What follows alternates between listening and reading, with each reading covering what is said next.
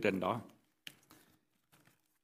Bài giảng buổi sáng ngày hôm nay thì có tựa đề là Đức tin qua lửa, tái sanh ở trong hy vọng sống. Và trước khi chia sẻ lời Chúa, tôi xin phép được cầu nguyện. Chúng con cảm ơn Chúa về lời của Ngài và xin Chúa ở cùng với con. Xin Chúa ban cho con có sự rõ ràng trong lời chia sẻ và xin Chúa ở cùng với tất cả những ông bà chị em là những người đang lắng nghe để bỏ qua tất cả những vướng bận của tâm hồn cũng như những suy nghĩ uh, trong đời sống để có thể tập trung lắng nghe và hết à, để có thể hiểu lời Chúa và làm theo. Chúng con cảm ơn Ngài vì chúng con thành kính và cầu nguyện trong danh Đức Chúa Jesus Christ. Amen. Từ hai tuần lễ qua thì chúng ta đã bắt đầu một loạt bài giảng mới ở trong thư phi thứ nhất với cái tựa đề là đức tin ở trong lò lửa. Cái đề tựa này thì dựa theo chủ đề chính và quan trọng nhất của thư. Sứ đồ phi thì viết cho các tín đồ đang bị tản lạc ở khắp các xứ ở vùng Tiểu Á. Và đây là những người mà họ đang trải qua những thảm cảnh, những khó khăn, hoạn nạn, mất mát và đức tin của họ thì bị thử thách rất là nặng nề. Pierre vì cảnh ngộ khó khăn mà tín đồ đang trải qua cho nên ông gọi những cái sự khó khăn đó là lò lửa thử thách. Lò lửa thì có thể thiêu đốt nhiều vật, nhưng lò lửa thì cũng có thể là nơi để làm tinh sạch các loại kim khí như vàng và bạc. Vàng bạc thì cần có qua lò lửa thì mới có thể lấy được những đất cát hay là cặn bã để trở nên rồng và trở nên tinh khiết. Sứ đồ phi thì viết cái lá thư này để động viên, để khích lệ những người tín đồ đang trải qua lò lửa thử thách rằng Đức Chúa Trời sẽ gìn giữ đức tin của họ để không bị thiêu hủy nhưng trái lại đức tin của họ thì càng có thể trở nên tinh sạch và quý báu hơn nữa. Chúng ta cũng thấy rằng có rất nhiều những người tín đồ khi qua những lò lửa thử thách thì họ trở nên cay đắng. Họ luôn luôn mai mỉa, châm biếm, họ hoài nghi và trở nên tàn nhẫn với những người chung quanh và với cuộc đời. Đức tin của họ có thể ví như sáp và sẽ bị tiêu chảy ở dưới cái sức nóng của lửa. Nhưng cũng có nhiều người tín đồ sau khi họ trải qua những mất mát hoạn nạn thì họ lại trở nên mềm mại hơn, nhân từ hơn, họ cảm thông với những người chung quanh và với đời. Đây là những người mà chúng ta có thể ví đức tin của họ cũng như đất sét. Trong tay của Đức Chúa Trời thì cục đất sét được uống trở nên một cái bình hữu dụng sau khi qua lửa cùng một lò lửa thử thách nhưng hai kết quả thì hoàn toàn khác nhau cái mục đích của loạt bài giảng mới này theo thư phi tức là đức tin trong lò lửa là nhằm để giúp cho đức tin của con cá Chúa trong hội thánh. Là dù khi chúng ta trải qua những khó khăn trong đời sống thì đức tin của chúng ta càng ngày càng trở nên mạnh mẽ hơn, vững chắc hơn. Đức tin trong lò lửa mới thật là đức tin quý báu phải không quý vị?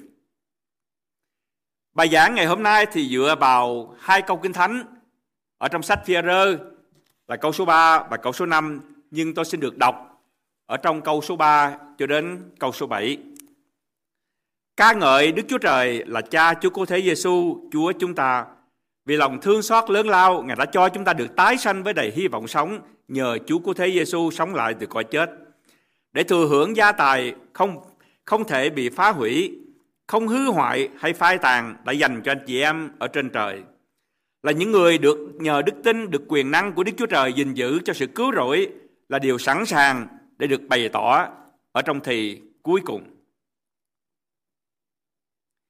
Hãy vui mừng về việc này Mặc dù hiện nay anh chị em phải đau buồn về những thử thách nhiều bề ở trong ít lâu, mục đích là để chứng tỏ đức tin của anh chị em quý hơn vàng là vật có thể bị hủy diệt, được thử ở trong lửa.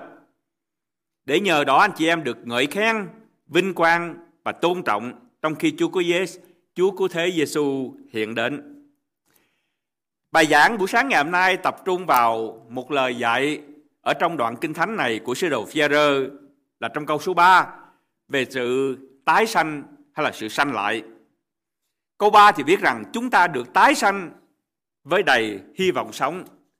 Tuần này thì chúng ta sẽ tập trung vào cái ý là tái sanh. Tái sanh có nghĩa là gì? Và tuần tới khi chúng ta mừng Tết Tân Sửu thì chúng ta sẽ tập trung vào cái phần thứ hai của công kinh thánh này là về hy vọng sống. Ba điều trong bài giảng buổi sáng ngày hôm nay, điều thứ nhất, tái sanh là gì? Tại sao cái điều này là quan trọng và cần thiết cho sự cứu rỗi và cho đức tin của người ở trong Chúa?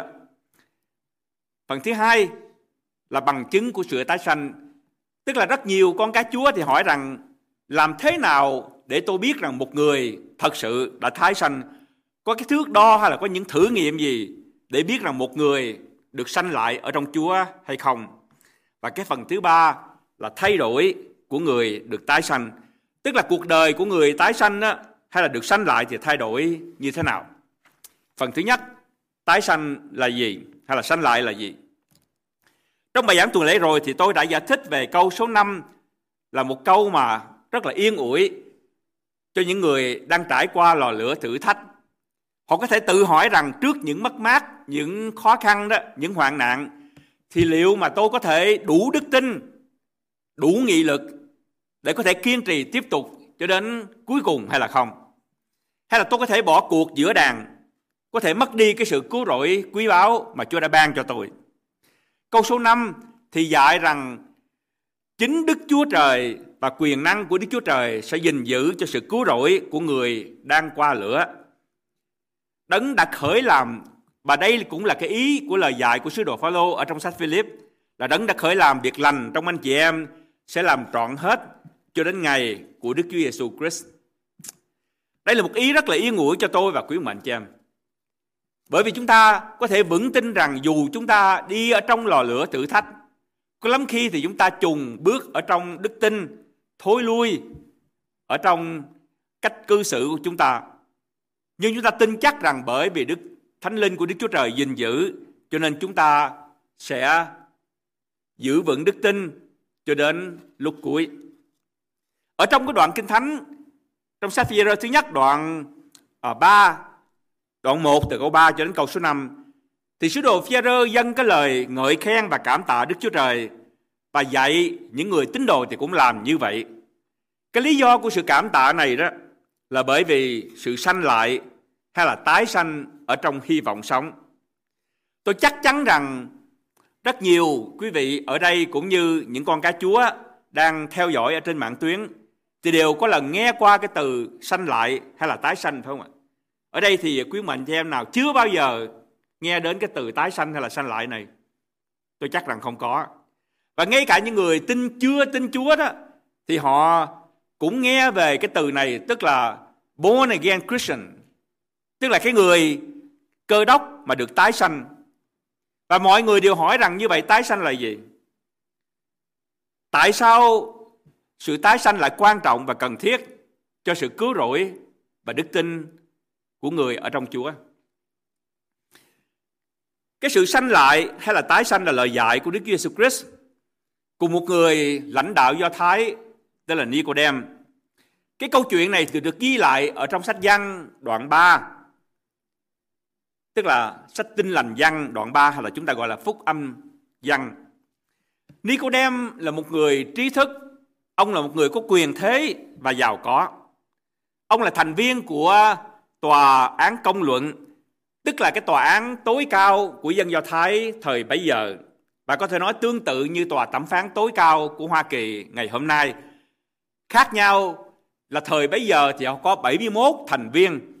Một người uh, thầy trưởng ngày thầy tế lễ cả là cái người chủ tể uh, làm chủ tịch cái cái hội đồng đó và Hội đồng thì gồm có 70 thành viên. Ngày hôm nay thì tòa thẩm phán tối cao của Hoa Kỳ chỉ có 9 thành viên mà thôi.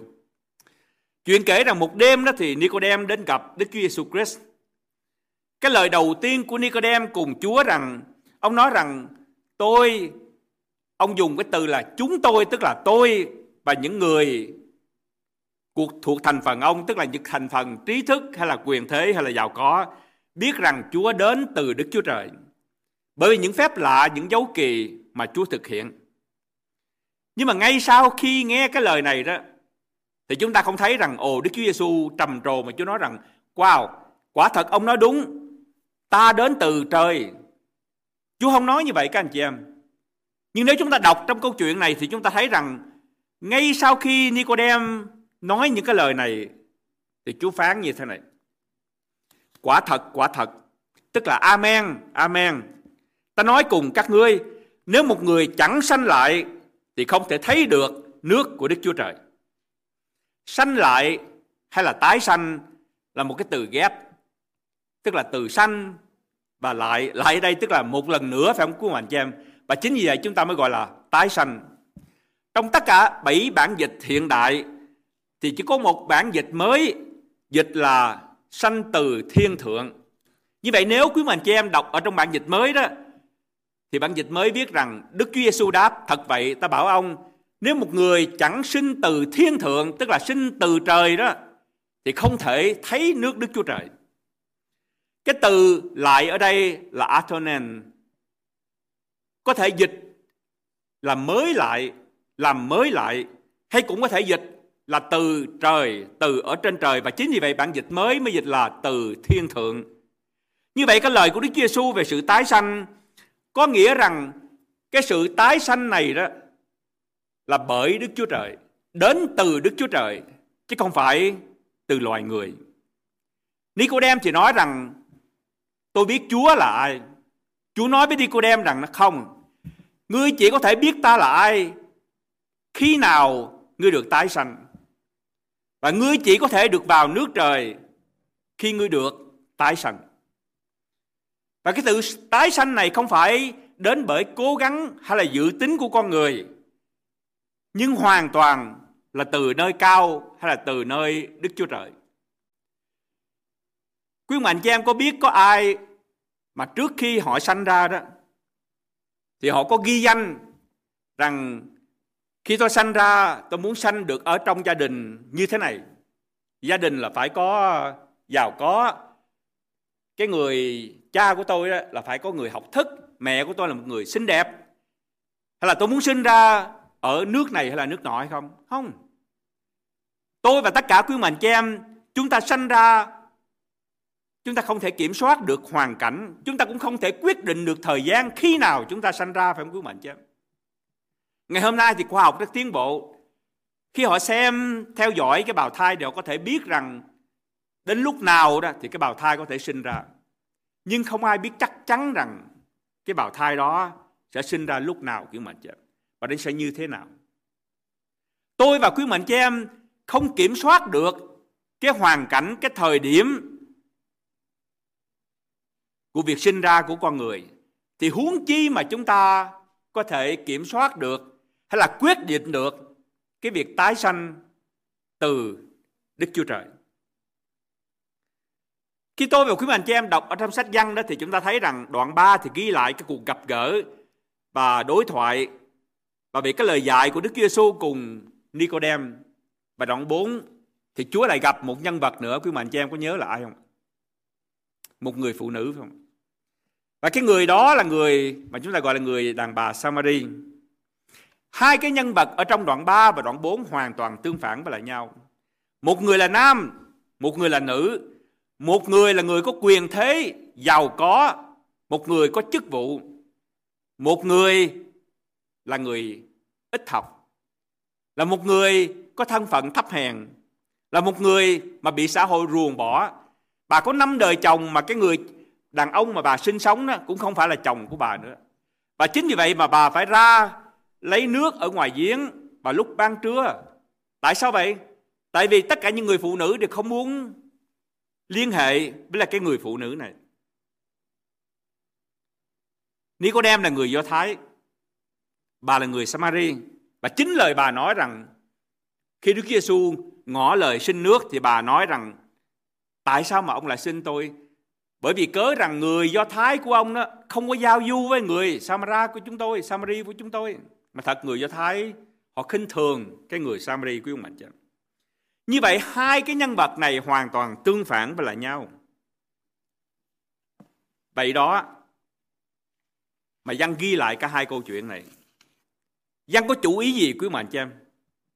Ông có chủ ý để nói rằng trong hai cuộc gặp gỡ giữa hai người hoàn toàn khác nhau này nhưng cả hai bất kỳ là thành phần giới tính nam hay là nữ dù thuộc dân tộc nào do thái hay samari việt nam hay là hoa kỳ dù thuộc thành phần nào ở trong xã hội là người có học thức hay người kém học thức, người giàu có hay người nghèo khó, người được trọng vọng hay người bị khinh khi ở trong xã hội thì tất cả đều phải được sanh lại thì cũng có thể biết Đức Chúa Giêsu Christ là ai và được vào nước trời. Như vậy nếu buổi sáng ngày hôm nay quý mạnh chị em nghĩ rằng tôi biết Chúa nhưng tôi hỏi quý mạnh chị em rằng có bao giờ trong đời sống quý mạnh chị em kinh nghiệm được một lần và chắc chắn rằng tôi đã được tái sanh hay chưa? Và nếu quý mạnh chị em trả lời rằng chưa, tôi chưa bao giờ biết về chuyện này hết. Thì tôi thưa với quý mạnh chị em dựa vào lời của Đức Giêsu Christ, quý mạnh chị em chưa biết Chúa Giêsu Christ là ai và quý mạnh chị em cũng chưa vào được nước trời.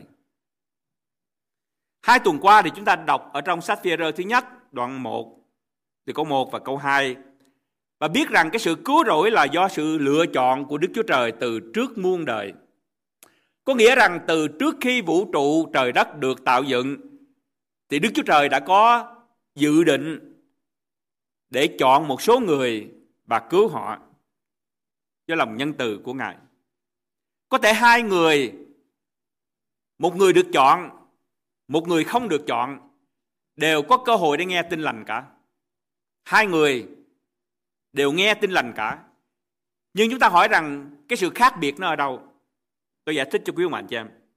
Cái người mà được Chúa chọn khi họ nghe tin lành đó thì cái phản ứng của họ khác quý ông anh chị em. Cùng một tin lành nhưng người mà không được Chúa gọi đó thì tin lành vô nghĩa đối với họ. Nó vô lý. Họ sẽ bỏ ngoài tai và họ không tin những điều đó. Nhưng cái người mà được Chúa chọn, cái người được Thánh Linh gọi họ thì tin lành trở nên ý nghĩa và nó hoàn toàn hợp lý và họ tin nhận tin lành. Đây là một thực tế trong đời sống của các bạn chăng? Chúng ta hỏi rằng tại sao cũng cùng một tin lành được chia sẻ mà một số người lại không tin, một số người lại tin. 24 năm đầu tiên trong đời sống của tôi không một ngày, một phút mà tôi nghĩ đến Đức Chúa Trời của mạnh chẳng. Và tôi có lần sau khi tôi sang Hoa Kỳ bắt đầu học lại ở trường đại học thì tôi có nghe người ta làm chứng về tin lành nhưng nó vô nghĩa đối với tôi nó hoàn toàn nó không có giá trị nó vô nghĩa vô vô vô lý nhưng đến một lúc nào đó kêu mà anh chị em một buổi chiều khi tôi gặp được một người đàn ông ở trong một cây xăng và ông chỉ nói với tôi rằng vợ của tôi đã qua đời nhưng bởi vì tôi tin Chúa cho nên tôi tin chắc rằng tôi sẽ gặp lại vợ tôi ở trên thiên đàng và ông cho tôi cái quyển phúc âm tin lành văn. Và khi tôi đọc, lúc bây giờ thì cũng không rành tiếng Anh của ông bà chị em. Nhưng tôi hiểu được một điều và tôi tin chắc rằng bởi vì Đức Chúa Trời đã chọn và đã gọi lúc bây giờ. Cho nên tấm lòng của tôi trở nên mềm mại trước lời Chúa. Và tôi thấy rằng quả thật đây là tình yêu thương của Đức Chúa Trời đã dành cho tôi. Lý do gì trong 24 năm đầu tiên khi tôi có cơ hội để nghe tin lành mà hoàn toàn vô nghĩa. Nhưng chỉ trong một phút chốc, một, một, một giây phút mà lòng trở nên mềm mại và cũng một lời Chúa mà nó trên ý nghĩa và tôi tin nhận Chúa. Bởi vì Đức Thánh Linh gọi, Đức Thánh Linh gọi. Khi một người được Đức Thánh Linh gọi và hiểu tin lành thì một mầu nhiệm rất kỳ diệu xảy ra ở trong tâm linh của họ. Sứ đồ Phaolô thì gọi là con mắt của tấm lòng. Chúng ta thấy ngày hôm nay thì mỗi người chỉ có hai mắt phải không quý bạn cho em? Nhưng mà sứ đồ Phaolô thì dùng một cái hình ảnh rất là tượng hình, tức là con mắt của tấm lòng hay là con mắt của tâm linh. Và cái người mà được gọi, được Đức Thánh Linh gọi hay là được Đức Chúa Trời chọn thì con mắt tâm linh của họ trước mù loà trước nhắm lại bây giờ được mở ra và tâm linh của họ thì được sanh lại hay là được tái sanh sanh lại bởi vì trước đó thì dù mọi người đều có tâm linh nhưng tâm linh của người mà từ chối, không được chọn thì họ từ chối Chúa họ hoàn toàn chết quý mạnh chị còn tâm linh của người được sanh lại bởi Đức Thánh Linh, thì quý mạnh chị em có thể tưởng tượng, khi Đức Chúa Trời tạo ra Adam, thì Adam không phải là một sinh vật sống, quý bạn chị em nhớ. Chúa nắng tạo Adam từ bụi đất Và Kinh Thánh cho chúng ta biết rằng chính Đức Chúa Trời hà hơi vào, thì Adam mới trở nên một sinh vật sống. Tôi và quý mạnh chị em khi chúng ta sanh ra, chúng mọi người đều có tâm linh cả quý mạnh chị em. Nhưng cũng giống như khi Đức Chúa Trời tạo Adam, tâm linh của người không được sanh lại là một tâm linh chết. Có đó nhưng chết. Và chỉ khi Đức Thánh Linh của Đức Chúa Trời hà hơi vào ban cho sự sống lần thứ hai thì tâm linh của một con người mới sống lại. Và lúc bây giờ con mắt của tấm lòng chúng ta mới được mở ra. Và đó là sự tái sanh. Trước đó thì tâm linh của một người chết không bao giờ nghĩ đến Đức Chúa Trời. Không hề muốn nghe lời dạy của Kinh Thánh. Không hề muốn cầu nguyện. Huống chi mà bắt họ phải đi nhà thờ hay là phải dân hiến của mà chị em. Nhưng sau khi họ được tái sanh, thì Đức Chúa Trời trở nên một điều quan trọng vô cùng ở trong đời sống của họ. Kinh Thánh trở nên một lời hằng sống của Đức Chúa Trời. Kinh Thánh trở nên ý nghĩa, có giá trị, ngọt ngào, đem lại sự yên ủi, sự khích lệ, sự động viên, sự dạy dỗ. Nhưng trước đó thì con mắt tâm linh của họ hoàn toàn bị mù lòa. Cho nên tất cả những điều về tục linh trở nên vô nghĩa. Người mà được tái sanh thì bắt đầu họ thấy hội thánh trở nên một gia đình mới của họ. Họ bắt đầu thấy rằng tiền của không chỉ dùng cho bản thân của họ và gia đình của họ, nhưng còn để dùng cho công việc của Chúa. Cái thứ tự ưu tiên ở trong đời sống của người được tái sanh, họ dần già, họ thay đổi cứu mạnh cho em. Có thể trước đó thì họ là những người thù hằn, cay đắng. Bây giờ họ trở nên tha thứ, nhân từ. Tôi nghĩ lại rất xấu hổ cứu mạnh cho em. 24 năm đầu tiên tôi chỉ biết nghĩ về bản thân của tôi. Nếu một người chết ngay trước mặt của tôi đó mà người đó không quan hệ gì đến tôi, tôi cũng không màng quý mạnh chém. Ích kỷ đến như vậy. Và mỗi lời nói của tôi, mỗi miệng ra thì người chị của tôi nói rằng cái miệng của em nó cũng giống như là ông cống vậy đó. Mỗi lời nói em ra thì em đều chửi. Nhưng cái gì khiến cho tôi thay đổi quý mạnh chém? Có phải bởi vì chính khả năng hay là sự cố gắng nỗ lực của bản thân tôi hay không? Không. Một điều màu nhiệm xảy ra khi một người được tái sanh quý mạnh cha em. Chính Đức Thánh Linh của Đức Chúa Trời hà hơi vào cái người đó để tâm linh của họ được sống lại. Và khi họ được sống lại, thì Đức Thánh Linh mới bắt đầu làm việc ở trong đời sống của người đó để thay đổi cái con người từ trong ra ngoài. Và đây là ý nghĩa của sự tái sanh. Quý vị có thể hỏi rằng Mục sư ơi, có nơi nào ở trong Kinh Thánh mà dạy về cái bằng chứng của sự tái sanh hay là không? Làm thế nào mà tôi có thể biết được rằng tôi hay là một người tín đồ nào đó mà đã thật sự tái sanh? Và đây là phần thứ hai của bài giảng là bằng chứng của sự tái sanh. Mục sư ơi, có thước đo nào hay là có thử nghiệm nào để cho biết rằng một người thật sự tái sanh hay là không? Tôi chắc rằng quý mạnh chị em cũng có lúc tự hỏi chính mình và hỏi khi chúng ta nhìn vào đời sống của những người chung quanh, phải không quý mạnh chị? Chúng ta cảm ơn Chúa bởi vì câu trả lời là có và ở trong thư văn thứ nhất. Và đây là một lá thơ rất là quan trọng. Và tôi khuyến khích con cái Chúa là chúng ta, sau khi một người mà tin nhận Chúa thì chúng ta nên đọc trong sách văn thứ nhất. Bởi vì văn thứ nhất giúp cho tôi và quý mạnh chị em biết chắc rằng chúng ta tin gì và làm thế nào để chúng ta biết rằng chúng ta được cứu. Dĩ nhiên đây không phải là nơi duy nhất ở trong Kinh Thánh. Nhưng đây là một nơi rất quan trọng và dạy rất rõ về ba cái bằng chứng hay là ba cái thước đo hay là thử nghiệm cho một người được tái sanh. Cái bằng chứng thứ nhất đó là một người được tái sanh, chúng ta có thể biết qua tính hạnh của họ. Cái bằng chứng thứ hai hay là cái thước đo thứ hai là qua tình yêu thương ở trong quan hệ của họ đối với những người chung quanh. Và thứ ba là qua lẽ thật ở trong Kinh Thánh. Cái bằng chứng thứ nhất về sự tái sanh qua tính hạnh. Đây là câu Kinh Thánh rất là quan trọng ở trong sách văn thứ nhất mà tôi xin được đọc. Văn thứ nhất đoạn 2 thì câu số 3. Nhờ điều này chúng ta biết rằng mình biết Ngài. Ấy là chúng ta tuân giữ các điều răn của Ngài. Người nào nói tôi biết Ngài, tức là biết Đức Chúa Giêsu Christ, nhưng không tuân giữ các điều răn của Ngài là người nói dối. Chân lý hay là lẽ thật không ở trong người đó. Người nào tuân giữ lời Ngài thì tình yêu thương của Đức Chúa Trời ở trong người ấy thật toàn hảo. Nhờ đó chúng ta biết mình ở trong Ngài. Người nào nói mình ở trong Ngài cũng phải sống như chính Ngài đã sống. Đây là một thước đo đầu tiên để giúp cho tôi và quý mạnh chị em biết chúng ta đã được tái sanh hay là một người tin Chúa được tái sanh. Cái người mà đã được sanh lại thì càng ngày càng vâng lời Kinh Thánh dạy. Những lời dạy trong Kinh Thánh không trở nên một gánh nặng đối với họ, nhưng họ muốn làm điều đó quý mạnh chị em. Bởi vì họ tin rằng khi vâng lời Kinh Thánh dạy thì đời sống của họ có lợi ích và họ đem đến lợi ích cho những người chung quanh của họ, cho gia đình, cho bè bạn, cho hội thánh, vân vân, cho công việc làm.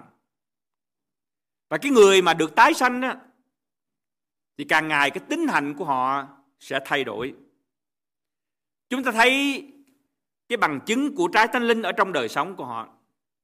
Cách cư xử của họ, lời nói, thái độ, hành động khác như xưa quý mạng chị Trái thánh linh thì rõ hơn ở trong cuộc đời của họ.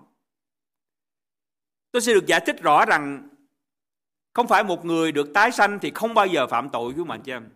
Bởi vì ở trong sách văn đó, trong chương đầu tiên của sách văn thứ nhất thì ông xác nhận rõ rằng nếu ai nói rằng mình không có tội là người dối dối, lẽ thật ở không có trong người đó. Như vậy người được sanh lại không phải là người không phạm tội, hay cái người mà luôn luôn thể hiện những phẩm tính như là trái thánh linh. Vâng, họ chắc chắn sẽ còn phạm tội, bởi vì họ thể còn sống ở trong xác thịt này là còn phạm tội. Tuy nhiên một điều chắc chắn mà chúng ta có thể thấy được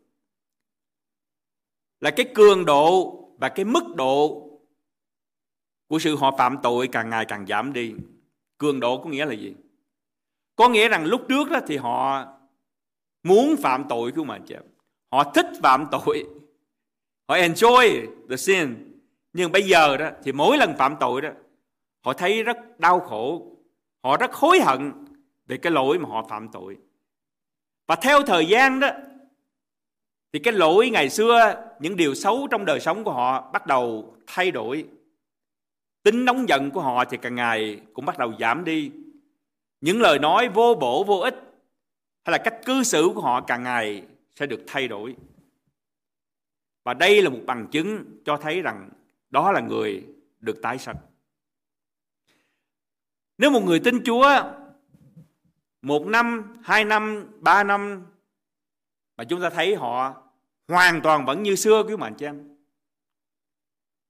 thì chúng ta phải hỏi lại họ có được tái sanh hay là không nhưng nếu một người tin Chúa, mặc dù họ có sự thay đổi chậm, nhỏ, nhưng chúng ta thấy có sự thay đổi, thì đó là bằng chứng, một bằng chứng của sự tái sanh quý mệnh. và ba cái thước đo này, ba cái bằng chứng này không phải nó tách rời với lại nhau, nhưng nó hoàn toàn nó liên hệ với lại nhau và trong cuộc đời của một người được tái sanh, chúng ta sẽ thấy ba điều này kết hợp với nhau cái sự thay đổi về phẩm tính không chỉ ngừng lại ở cái việc ngừng những điều mà sai quấy tội lỗi. Trước kia đó thì uh, trộm cắp bây giờ thì ngừng lại không có phải như vậy. Đây là cái lời mà sứ đồ Phaolô dạy và tôi nghĩ đây là một nguyên tắc hết sức quan trọng cho cuộc đời của người tái sanh. Phaolô dạy như thế này cho các tín đồ ở hội thánh ở thành Epheso kẻ vốn hay trộm cắp, chớ trộm cắp nữa, tức là ngừng lại. Nhưng thà chịu khó, chính tay mình làm nghề lương thiện đang làm gì? Đang có vật chi giúp cho kẻ thiếu thốn thì hơn. Các anh chị em có thấy không ạ? Tức là Phaolô nói rằng, nếu các anh chị em bây giờ đã thuộc về Chúa của Thế Giêsu các anh chị em không thể ngừng những cái việc sai quấy nhưng các anh chị em còn phải thêm một bước nữa, có nghĩa rằng phải chịu khó làm việc để giúp cho những người thiếu thốn và trong câu 29 ông cũng nói tiếp chớ có một lời dữ nào ra từ miệng anh em Như khi đang nói hãy nói một vài lời lành. Và gì? Và có ích lợi cho kẻ nghe đến. Như vậy Phaolô không dạy rằng nếu các anh chị em đã được sanh lại, các anh chị em ở trong Chúa thì đừng có nói tầm xàm.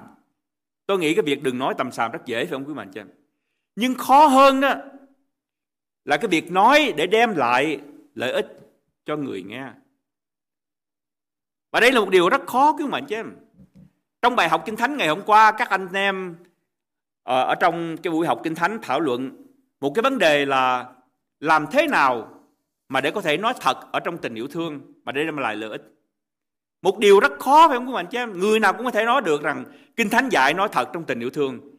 Nhưng làm thế nào để chúng ta nói thật mà cái người nghe đó có thể nhận được và họ thay đổi. Đó là một điều vô cùng khó khăn. Và đây là một ân tứ hết sức quan trọng và cần thiết cho hội thánh. Và những người tín đồ, những người thật thực sự tái sanh, có một số những người mà được ân tứ này, chúng ta thấy rằng Chúa ban cho họ cái ân tứ đặc biệt.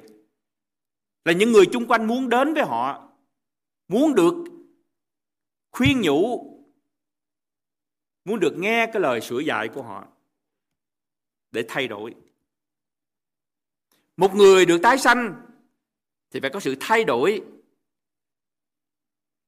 vượt trên cái tiêu chuẩn bình thường về đạo đức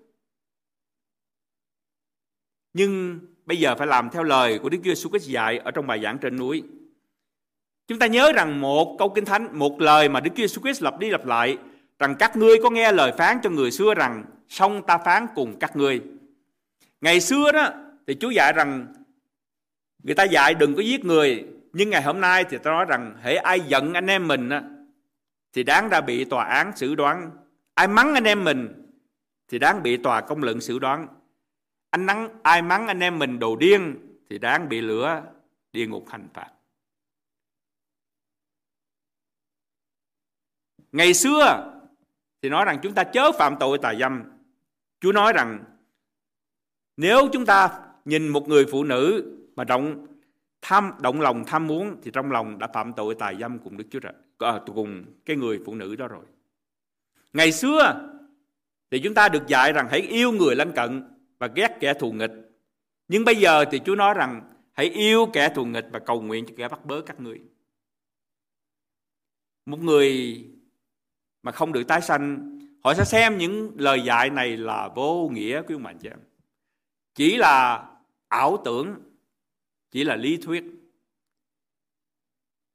nhưng sau một thời gian, một người được sanh lại, được thánh linh thay đổi nhắc nhở, dạy dỗ, họ bắt đầu hiểu được những cái lời dạy rất sâu nhậm, sâu nhiệm của Đức Chúa Giêsu Christ. Thực tế là người tin Chúa thường không thể hiện những tính hạnh như lời của Kinh Thánh dạy của bạn chị em. Đây là một thực tế. Và đây là cái cớ mà khiến cho những người chưa tin Chúa pháp phạm.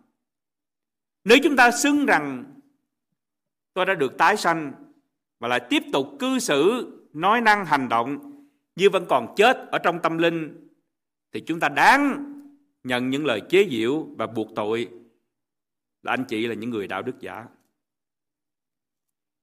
Chúng ta cần ăn năn quý mạnh chị em. Và chúng ta cần xin Đức Thánh Linh thay đổi giúp chúng ta để cái lời tuyên xưng đó Vậy là cái phẩm tính nó xứng hiệp với lại nhau. Bằng chứng của người được tái sanh là gì? Phẩm tính, tính hạnh. Họ phải được thay đổi. Và chính vì sứ đồ phi hiểu rõ cái khoảng cách giữa lời tuyên xưng về đức tin và đời sống của người tính hạnh. Cho nên ông dắt, ông nhắc các người tín đồ ở trong thư như thế này. Ông nói rằng hãy sống một cuộc sống lương thiện giữa những dân, dân gì quý mình cho em? Dân ngoại, Ông nói không phải là chúng ta chỉ chứng minh với những người anh chị em ở trong Chúa. Ông nói rằng hãy sống một cuộc sống lương thiện giữa dân ngoại là những kẻ vẫn nói xấu anh chị em, như là người làm ác. Tức là họ có thể lên án, buộc tội vô cớ. Nhưng họ thấy các việc lành của các anh chị em mà tôn minh Đức Chúa Trời trong ngày mà Ngài thăm viếng. Và đây là cái đời sống của người được tái sanh quý mà chị em. Cái bằng chứng thứ hai là qua tình yêu thương qua tình yêu thương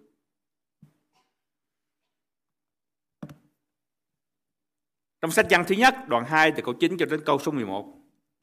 Kẻ nào nói mình ở trong sự sáng mà ghét anh em mình thì còn ở trong sự tối tăm. Ai yêu mến anh em mình thì ở trong sự sáng. Nơi người đó chẳng có điều chi gây cho sự vấp phạm. Nhưng ai ghét anh em mình thì ở trong sự tối tăm. Làm những việc tối tâm mà không biết mình đi đâu, vì bóng tối. Vì bóng tối tâm đã làm mù mắt người. Như vậy một người được tái sanh thì phải có tình yêu thương đối với Đức Chúa Trời và có tình yêu thương đối với những người lân cận. Khi họ bắt đầu kinh nghiệm được tình yêu thương của Đức Chúa Trời thì tấm lòng cứng cỏi của họ cũng bắt đầu được thay đổi. Đức Thánh Linh làm cho lòng của họ giảm bớt rồi dần dần mất đi cái sự thù hằn, cay đắng, cái lòng ghen tị và thay vào đó là sự nhân từ, là sự cởi mở với những người chung quanh. Khi chúng ta nói về tình yêu thương thì chúng ta mọi người đều nghĩ ngay về Cô Tô thứ nhất đoạn 13 phải không ạ? Tôi chắc rằng mọi người đều biết đoạn kinh thánh này hết. Nhưng ít ai mà lại đọc Cô Tô thứ nhất đoạn 12. Tôi hỏi quý mạnh cha Cô Tô thứ nhất đoạn 12 viết về điều gì quý mạnh cha? Viết về ân tứ phải không? Ân tứ có nghĩa rằng cái món quà mà Đức Chúa Trời ban cho để chúng ta có thể thực hiện được những công việc mà Chúa muốn chúng ta làm. Hay nói cách khác rằng nó nôm na ân tứ là khả năng quý mạnh cha em. Cái khả năng để có thể làm được điều này, khả năng để có thể làm được điều khác. Và theo cái quan điểm ngày hôm nay, theo cái tiêu chuẩn ngày hôm nay thì chẳng phải trong đời sống cái khả năng là điều quan trọng hơn hết hay sao? Phẩm tính hả? Để tôi thực hiện xong cái điều đó thì tôi hãy nên đến phẩm tính, phải không ạ? Có những người thì nói rằng khi mà họ làm xong một công việc cái của mình chị em, trên đường họ đi đó, thì biết bao nhiêu những xác người ngổn ngang hết nhưng mà không không sao miễn là tôi xong công việc à bây giờ có bao nhiêu xác người đi nữa thì cũng không màng gì hết á nhưng người tin Chúa không thể làm như vậy, quý mệnh chị em. Người được tái sanh không thể như vậy được. Bởi vì sứ đồ Phaolô khẳng định ở trong câu cuối của đoạn 12 hãy ước ao cho được sự ban cho lớn lao hơn hết. Bây giờ tôi sẽ chỉ cho anh chị em một con đường tốt lành hơn. Sự ban cho lớn hơn hết, con đường tốt lành hơn là gì, quý mạnh chị em? Là tình yêu thương. Như vậy tình yêu thương quan trọng hơn là ân tứ tôi và quý mạnh chị em có thể có khả năng để thực hiện rất nhiều điều. Nhưng nếu chúng ta không có tình yêu thương, thì sứ đồ Phaolô dạy như thế nào, quý mạnh chị em? Dầu tôi có thể nói được các thứ tiếng loài người và thiên sứ, Nếu không có tình yêu thương thì tôi chỉ như đồng đỏ, Như đồng kêu lên hay là chập chỏ vang tiếng, Vân vân, phải không Tức là ông nói rằng, dù anh chị em đó có thể dời sông chuyển núi dù anh chị em có thể có đức tin lớn như thế nào đi nữa dù anh chị em có thể làm bất cứ việc gì đi nữa mà anh chị em không có tình yêu thương thì anh chị em cũng là số không ở trước mặt Đức Chúa Trời. Đây là một điều rất khó chúng ta chấp nhận quý ông bà cha. Và khó hơn nữa là khi chúng ta đọc về cái tình nghĩa, định nghĩa của tình yêu thương. Hay nhịn nhục, nhân từ. Tôi thú thật với quý ông anh chị em rằng tôi không làm được hết điều này. Ngay trong tuần lễ qua tôi phạm rất nhiều lỗi. Bây giờ thì trong nhà tôi chỉ còn hai người quý mạnh chị em. Chắc quý mạnh chị em có thể đoán được rằng tôi phạm lỗi cùng ai. Chỉ có hai người thôi mà còn vẫn tiếp tục phạm lỗi như vậy. Cho nên ai nói rằng đời sống người tín đồ là dễ, tôi nói người đời sống người tín đồ rất khó quý mạnh chị em. Bày tỏ tình yêu thương, nói về tình yêu thương thì rất dễ, nhưng sống thể hiện tình yêu thương là một điều hết sức khó khăn. Trong đêm cuối đời thì Đức Chúa Jesus Christ dạy và cầu nguyện hai điều cho các môn đồ là sự hiệp một và tình yêu thương. Chúa dạy như thế này các anh chị em. Ta ban cho các ngươi một điều răng mới, nghĩa là các ngươi phải yêu nhau. Như ta đã yêu các ngươi thể nào, thì các ngươi cũng hãy yêu nhau thể ấy. Có bao giờ quý mạnh chị em dừng lại để suy nghĩ về câu Kinh Thánh này? Một câu Kinh Thánh mà có thể nói chúng ta không thể làm được. Làm thế nào để chúng ta có thể yêu những người lân cận của mình như Chúa đã yêu chúng ta quý mạnh chị em? Chúa yêu chúng ta như thế nào quý mạnh chị em? Đến nỗi Chúa chịu sỉ nhục người ta nhổ vào mặt Chúa, người ta đánh Chúa, rồi Chúa chịu chết trên thập tự giá. Ai trong đây dám bảo rằng tôi yêu anh chị tôi yêu em như Đức Chúa Giêsu Christ yêu tôi nhưng Chúa dạy tôi và quý mạnh chị em đây là một điều răng mới và nếu các ngươi yêu nhau thì ấy là tại điều đó mà thiên hạ nhận biết các ngươi là môn đồ của ta. Như vậy nếu thiếu vắng tình yêu thương, như lời Chúa dạy trong đời sống của người được tái sanh, thì làm sao cái người đó có thể nhận rằng họ được tái sanh quý mạnh chứ? Và lời của sứ đồ văn viết ở trong văn thứ nhất, rất rõ. Cái bằng chứng đầu tiên là tính hạnh phải thay đổi. Bằng chứng thứ hai là họ có đời, có tình yêu thương trong đời sống của họ. Và tôi sẽ đi rất nhanh bởi vì thời giờ đã hết. Cái bằng chứng thứ ba tức là cái thước đo hay là cái uh, tiêu chuẩn thứ ba để biết một người được tái sanh là dựa vào lẽ thật của lời Chúa. Văn cũng trong sách văn thứ nhất đoạn 2 thì ông biết như thế này.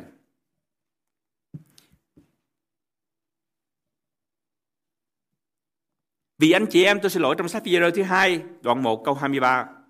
Vì anh chị em đã được tái sanh không phải bởi những hạt giống hay hư nát, nhưng bởi hạt giống không hay hư nát là lời hằng sống của Đức Chúa Trời. Như vậy nếu chúng ta được tái sanh mà chúng ta xem thường lời của Chúa, hay những niềm tin của chúng ta tách rời khỏi lời dạy kinh thánh, thì chúng ta không có tái sanh của mình. Có một người mục sư thì dạy như thế này. Sự thật mà không có tình yêu thương chỉ là tàn nhẫn. Và tình yêu thương mà không có sự thật chỉ là giả dối. Tình yêu thương mà không có sự thật chỉ là giả dối, không quý anh thật vậy. Nhưng sự thật mà không có tình yêu thương thì hết sức là nghiệt ngã và tàn nhẫn.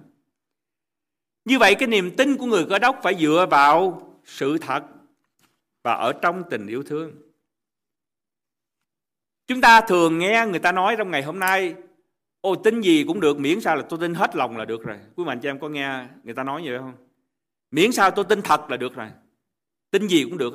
Đây là một điều hết sức nguy hiểm, quý mạnh cho em. Tôi không biết mỗi ngày quý mạnh cho em uống bao nhiêu thứ thuốc. Nhưng mỗi ngày bây giờ đây thì tôi uống ba thứ thuốc. Nhà tôi nói rằng, ôi, thuốc nào cũng vậy, cũng thứ à. Bây giờ buổi sáng ngày hôm nay đó thì anh uống thuốc này đi. Rồi ngày mai đó thì anh uống thuốc khác. Bởi vì thuốc nào cũng vậy, miễn là sao mà anh tin cứ uống thuốc nó vào thì anh thấy khỏe là được rồi.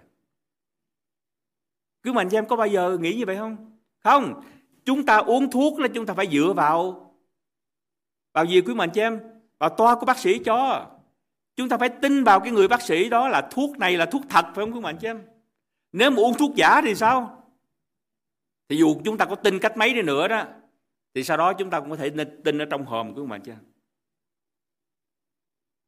chúng ta không thể nói rằng, tôi tin gì cũng được nguyễn là tôi tin với tấm lòng chân thành. Người được sanh lại là người tin vào kinh thánh là lời hàng sống, là lời trung thực của đức chúa trời. Không phải bởi bởi vì có những điều trong kinh thánh dạy trái lại với trào lưu của xã hội hay là với sở thích cá nhân của tôi. Cho nên tôi chọn một số những điều mà Kinh Thánh dạy mà tôi thấy hợp với tôi đó thì tôi giữ lại.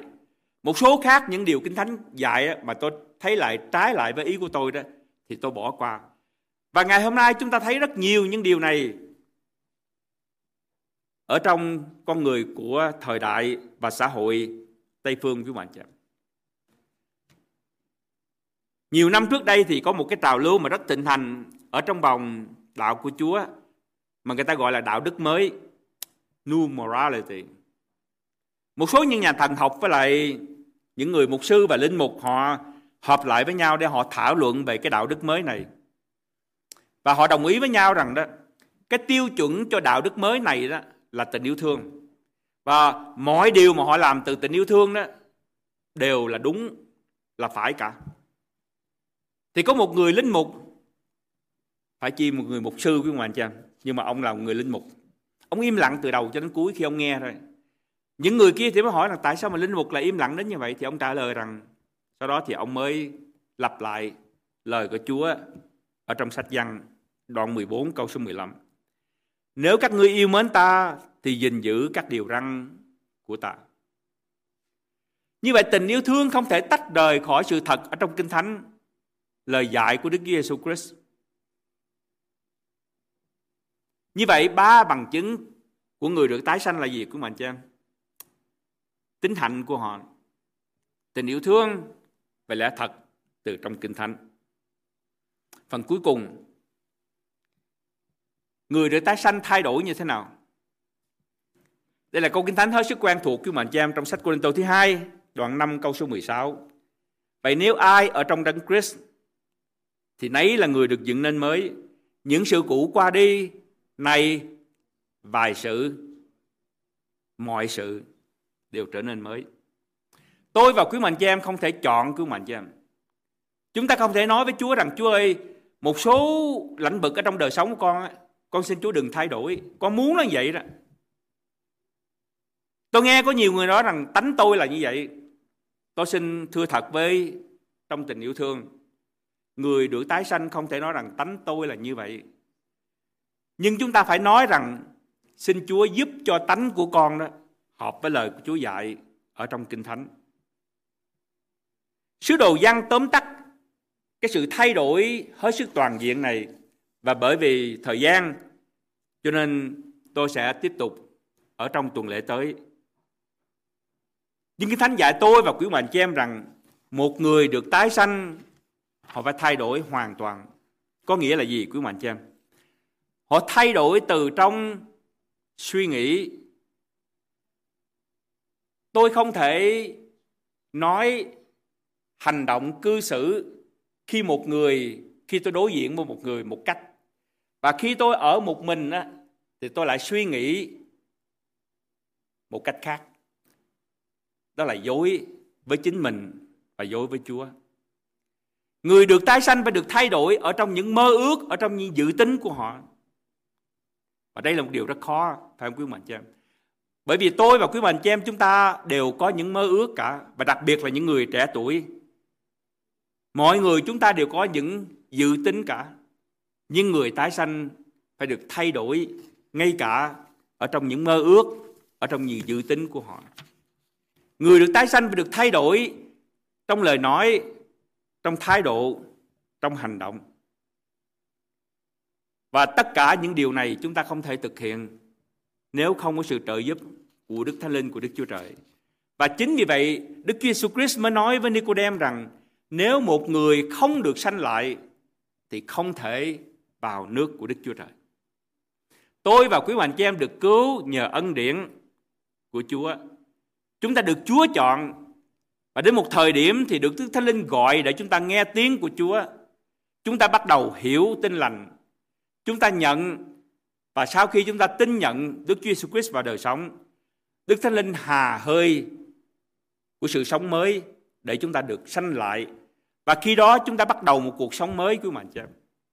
Cái đời sống mới này là một quá trình nó kéo dài từ lúc con người tin nhận Chúa cho đến khi chúng ta gặp Chúa.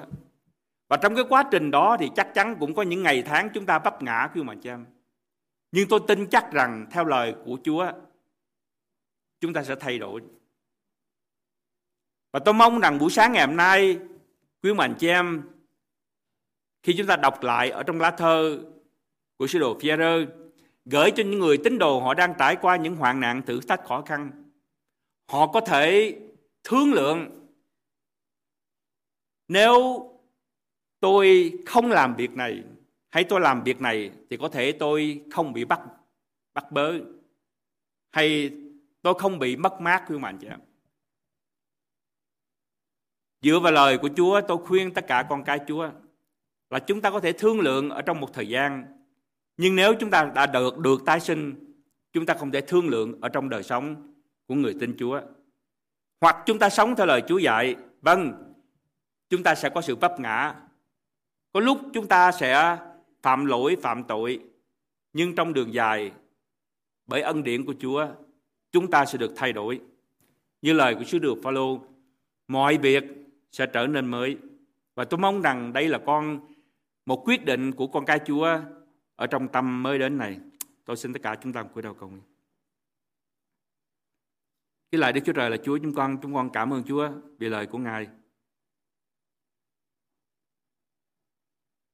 Quả thật bước đi với Chúa hết sức khó khăn. Nhưng đồng thời cũng là một ơn phước hết sức lớn cho đời sống của chúng con. Bởi vì những thay, sự thay đổi trong đời sống đem lại rất nhiều niềm vui và ơn phước. Không phải chỉ cho chính bản thân chúng con, nhưng cho cả những người chung quanh của chúng con. Chúng con cảm ơn Chúa vì những con cái Chúa trong hội thánh là những người đã được tái sanh và thể hiện qua tinh hạnh, qua tình yêu thương và qua lẽ thật.